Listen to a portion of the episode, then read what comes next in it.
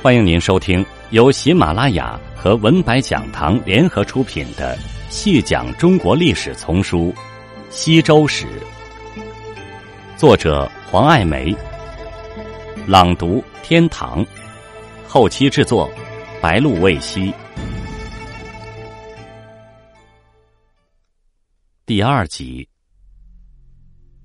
不过，这支以农业见长的族群，其农耕之路。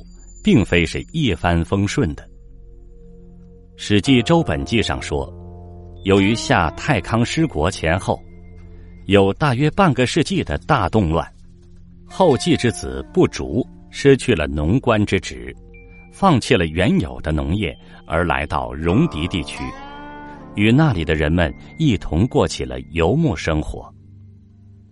直到他的后代公刘带领部族迁徙，才又回到。农业生产的文化轨道上来，此后又曾发生反复，及至公刘后九代的古公胆父重修后继公刘之业，再次率部迁移，最后定居于岐山脚下的周原，才终于来到周人的乐土。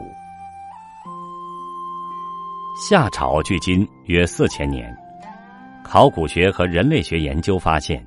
正是在公元前两千年至一千年间，全球气候发生较大的变迁，逐渐趋于干冷。而这一过程中，中国北方鄂尔多斯地区受到青藏高原抬升运动的影响，干旱和半干旱气候形成并逐渐加强。这种气候显然对附近地区的农业生产不利。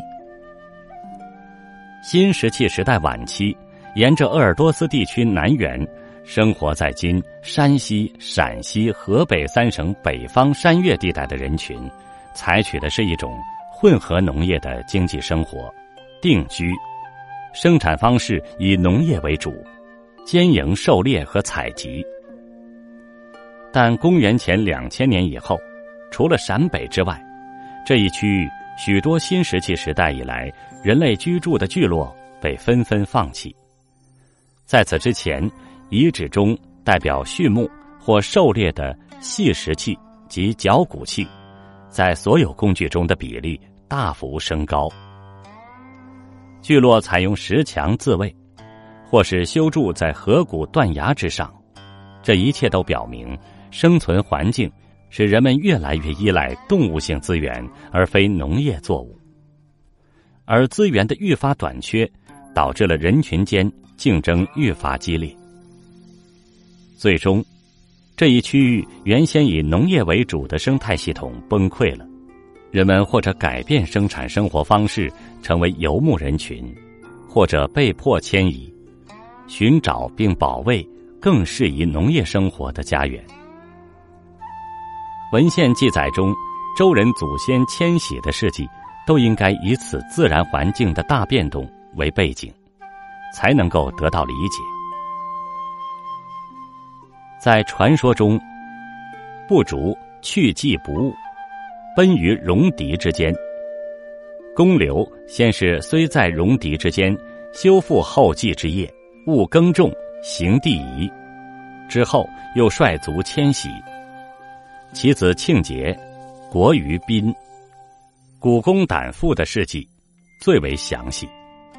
他为什么要离开已经居住了九代人的宾地？孟子、史记和后汉书都记载是由于受到戎狄侵扰的缘故。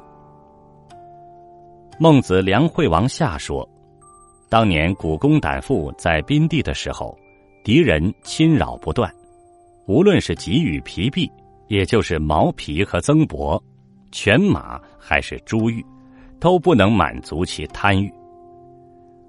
古公告知百姓，敌人想要的是土地，自己不能因此而让民众受到伤害，决定选择离开。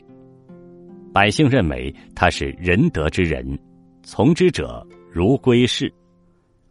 侵扰古公的戎狄，孟子一说是敌人，一说勋玉，《史记·周本纪》因此引作勋玉戎狄。《后汉书·西羌传》则作犬戎。诗经·大雅》《绵》和《黄乙》中，又提到古公迁都之后，还曾与混夷和串夷发生冲突。这都说明，周人祖先生活的地区存在许多武装化的、隶属于不同部族的人群，资源争夺十分激烈。周人的祖先生活在哪里呢？传说周人始祖后稷曾被禹封于台，其后公刘、庆节迁至宾地。《诗经·大雅·公刘》言公刘于宾司管。与《史记》记载庆节国于宾不同。又九传至古公胆父，他带领部族南渡七水聚水，到达岐山南面的周原，开创基业。这些出现在文献中与周人祖先有关的诸多地名，前人多认为在今天陕西省和甘肃省的泾水渭水流域。台即今天的陕西省武功县，滨为今陕西旬邑县或宾县。周原就是现今陕西岐山县扶风县一带。周人祖先迁徙的路线，大致是在泾渭之间兜了个圈子。史念海还详细考证了古公胆父的迁徙路线，由宾县旬邑。长武出发，越过永寿前线的梁山，过渡水河，沿今日的七水南下，东拐至大北河再南下，西折沿维河西上。沿维河就是聚水，定居于今扶风县北、岐山县东北三十里的黄堆、法门、京当等公社，今为乡的广大地区。与大多数学者观点不同，钱穆认为周人始于山西南部，如此一来，周滨都是周人迁徙后从山西带到陕西的地名。周人的祖先未必仅仅生活在今泾渭流域，前世的观点也获得了一些学者的支持。从考古发现来看。今陕甘地区发现不少先周文化遗存，为周人的起源提供了考古学上的证据。所谓先周，就是指周文王、武王建国以前，先周文化也就是西周文化的前身。其文化遗址遍布泾渭流域的宝鸡、凤翔、岐山、扶风、眉县、武功、兴平。周至、户县、长安、宾县、长武、临游、乾县、耀县、泾阳、咸阳各处，其中泾水上游长武地区的遗址时代最早，碾子坡先周文化早期遗址的年代，可能略早于古公胆父的时期。从长武至周原，先周文化遗址的时代。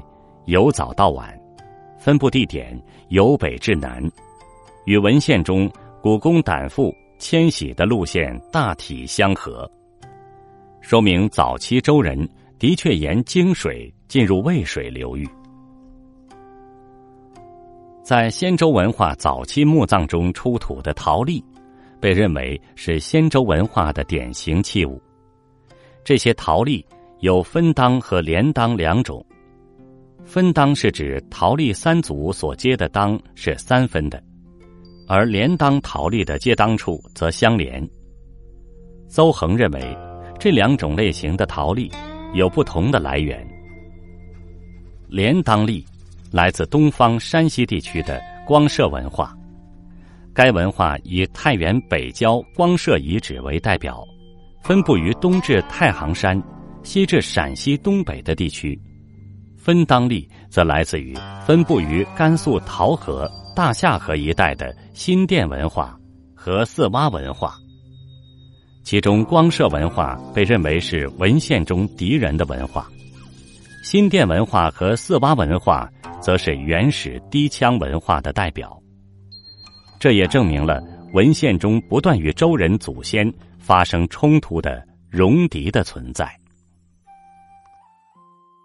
听众朋友，本集播讲完毕，感谢您的收听。